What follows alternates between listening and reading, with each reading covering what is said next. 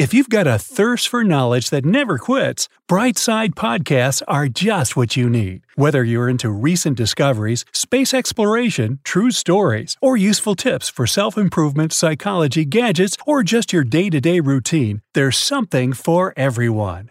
What is the one modern-day convenience we use 6 to 8 times a day that we all take for granted? The answer? The lowly toilet. Some people on social media claim we've been using our toilets all wrong. Rather than sitting in it like a chair, we should be facing backwards instead. That's right, another way to use the toilet is to sit facing the water reservoir. It makes the structure and shape much more logical, giving the toilet different uses. Now you can use the toilet tank as a makeshift desk. It's the perfect place to put your phone, some books, a glass of milk, and maybe even a sandwich. Great for serious multitaskers. But is it really a good idea? Probably not. One problem. Doctors warn that sitting too long on the toilet can cause problems. In fact, spending more than 10 minutes using the can is too much. So don't settle in to watch your favorite TV show. What about eating and drinking? In a survey from the UK, 18% said they eat on the toilet. If you do it, you're not alone. But toilet bowls are covered in 3.2 million bacteria per square inch. Blech! Do you want that near your chips and soda? The toilet is not the dirtiest surface you encounter daily, though. What are they? Your toothbrush is one. Every morning, that thing you put in your mouth has 200,000 bacteria per square inch. And then there's your computer keyboard. Without proper cleaning, it has almost 200 times the number of bacteria than the toilet. Even your smartphones is a problem.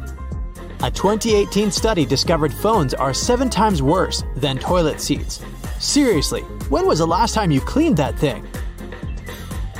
Most of us grew up with quaint names for the toilet, and some of these expressions reveal a lot about its history. For example, a lot of people use the term potty. Do you know why?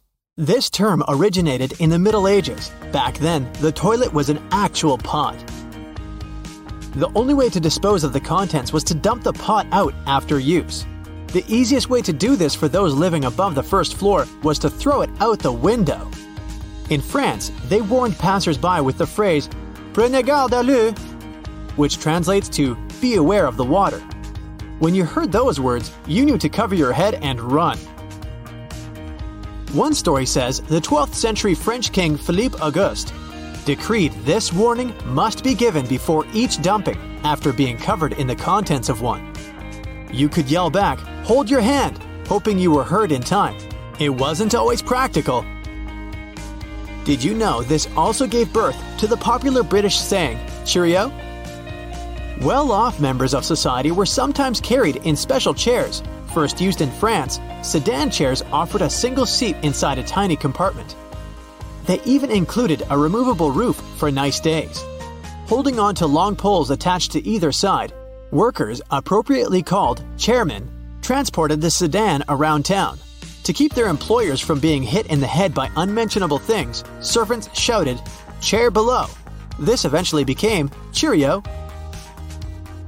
In an attempt to limit the number of people hit by refuse, the city of Edinburgh, Scotland, passed the 1749 Nastiness Act. The law stated that the waste could only be tossed between 10 p.m. and 7 a.m. That meant late-night walkers had more than just bats and wolves to watch out for. For those much better off financially, the garden robe took the place of the chamber pot. The term actually means to guard the robes. People stored their clothing here. It was similar to a closet, but with one very special feature: a toilet. People believed the unpleasant odor in the room helped keep moths and bugs off their clothing. This toilet's design was simple. It was a seat made of wood or stone, positioned above a shaft that led down into a pit. Some fancier ones were even installed above the moat. Or do you call it a throne instead? Here's why. This euphemism can be traced back to King Louis XIV. He often conducted royal business while seated at the toilet, making it the alternative to his usual throne. You can even find a replica of it in New Delhi, India, at the Sulabh International Museum of Toilets. Sir John Harrington, godson to Queen Elizabeth I, invented England's first flushable toilet in 1592. Not bad for someone who wasn't an inventor. He was better known as a poet, and by some accounts, a terrible one. He also told inappropriate stories at court and gained a reputation as Elizabeth's saucy godson. To protect her own name, the Queen banished him to the town of Kelston, about 100 miles from London. During his time in exile, he designed his toilet, which he called Ajax. That name seems a bit random, but it makes sense. The term jakes was slang for a toilet at the time, so Ajax was a play on the word a jake. It was an impressive setup, with a raised cistern attached to a small pipe. When flushed, it would shoot water down into the bowl to remove any waste. Queen Elizabeth eventually allowed Harrington to return to London. He proudly showed off his new invention, and she was so impressed by it that she ordered one for herself. But having a queen as a customer was not enough. The idea for the flushable toilet would not catch on for another few centuries. In 1775, Alexander Cummings improved Harrington's design to create a smell-free flushable toilet. He added the S-shaped pipe we still use to this day. The shape traps the worst odors in the toilet and away from our sensitive noses. Why isn't there a national holiday in this man's name? But wait, did you hear that the inventor of the toilet was actually a man named Thomas Crapper? Thomas was a real man. He worked as a sanitation engineer or plumber in the early 1900s and created the first showroom for bathroom fittings. He even stamped his name, T. Crapper, on the items he sold. Wallace Rayburn embellished Thomas's story in his 1969 book, Flushed with Pride: The Story of Thomas Crapper. The biography, which claimed Thomas left home at 11 years old to become a plumber in London, where he eventually invented the modern toilet, was wholly made up. Rayburn also wrote about the fictional inventor of the brasserie in Bust Up: The Uplifting Tale of Otto Titzling. But as much as things have improved, toilets can still be the source of some rather unpleasant experiences. I hope you're not squeamish. We've all heard stories about snakes coming out of people's toilets. Aren't these just silly urban legends? Although rare, snakes can and do come out of people's toilets. Most of the pipes in the sewer system are drier than people think, making them easy for snakes to move through.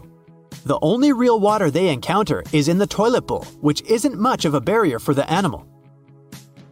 One family discovered a female jungle carpet python in their bathroom in Australia. She was almost 6.6 feet long. I might not use the toilet ever again. You can retrofit your plumbing with a multi-flap if this really bothers you. It lets water and waste out while stopping anything slithery from getting in. You're welcome. What's the most you would spend on toilet paper? One Australian company created a roll made with 22 karat gold.